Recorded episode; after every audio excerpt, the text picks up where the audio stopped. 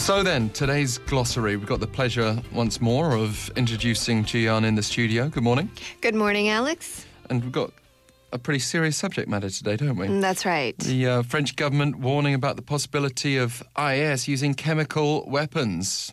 Mm-hmm. Based on a report released by the Organization for the Prohibition of Chemical Weapons, the mm-hmm. OPCW. Yes. Which you're going to talk about. That's right. Well, the Organization for the Prohibition of Chemical Weapons, or uh, commonly known as OPCW, released a report saying that chemical weapons were used in the northern city of Marea in Syria.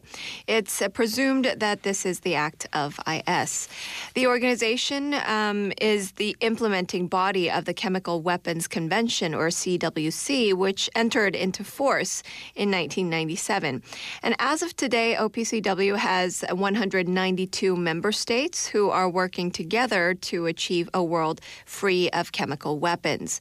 And the OPCW member states have or share the collective goal of preventing chemistry from ever again being used for warfare, thereby strengthening international security.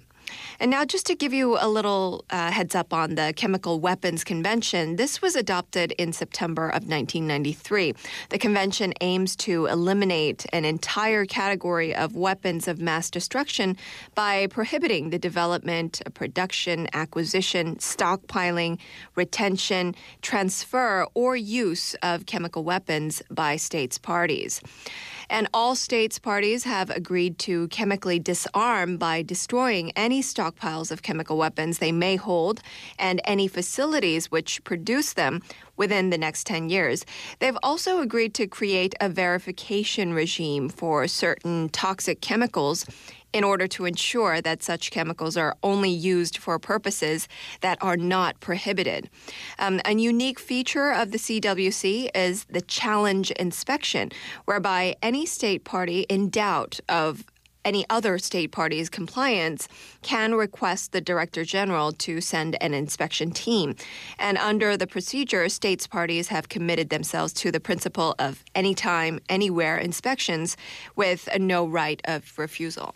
Well, we're left in no doubt now then as to mm-hmm. the background of the OPCW. But this has become an issue as a European Union envoy criticised the Syrian government for gaps and contradictions in its own declarations about its chemical weapons arsenal. And I re emphasise this is the Syrian government we're mm-hmm. talking about. Part of the reason why Bashar al Assad himself has uh, not attracted the kind of sympathy one might expect of a government facing up to IS. Yes. Well, um, at the annual meeting of the OPCW, the EU envoy mentioned, uh, quote, due to the lack of transparency of the Syrian government, it's hard to believe that, that their denial of ever using chemical weapons and that it is cooperating fully with the destruction of its toxic stockpile.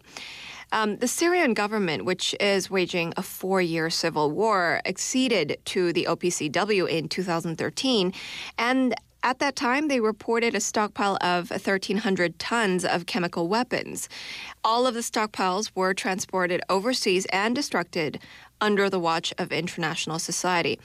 Nevertheless, doubts were raised whether Syria faithfully reported um, truthfully.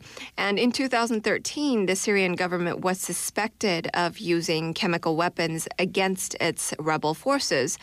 And the U.S. has uh, openly declared that it will conduct large scale attacks on Syria if it does not get rid of all of its toxic armaments.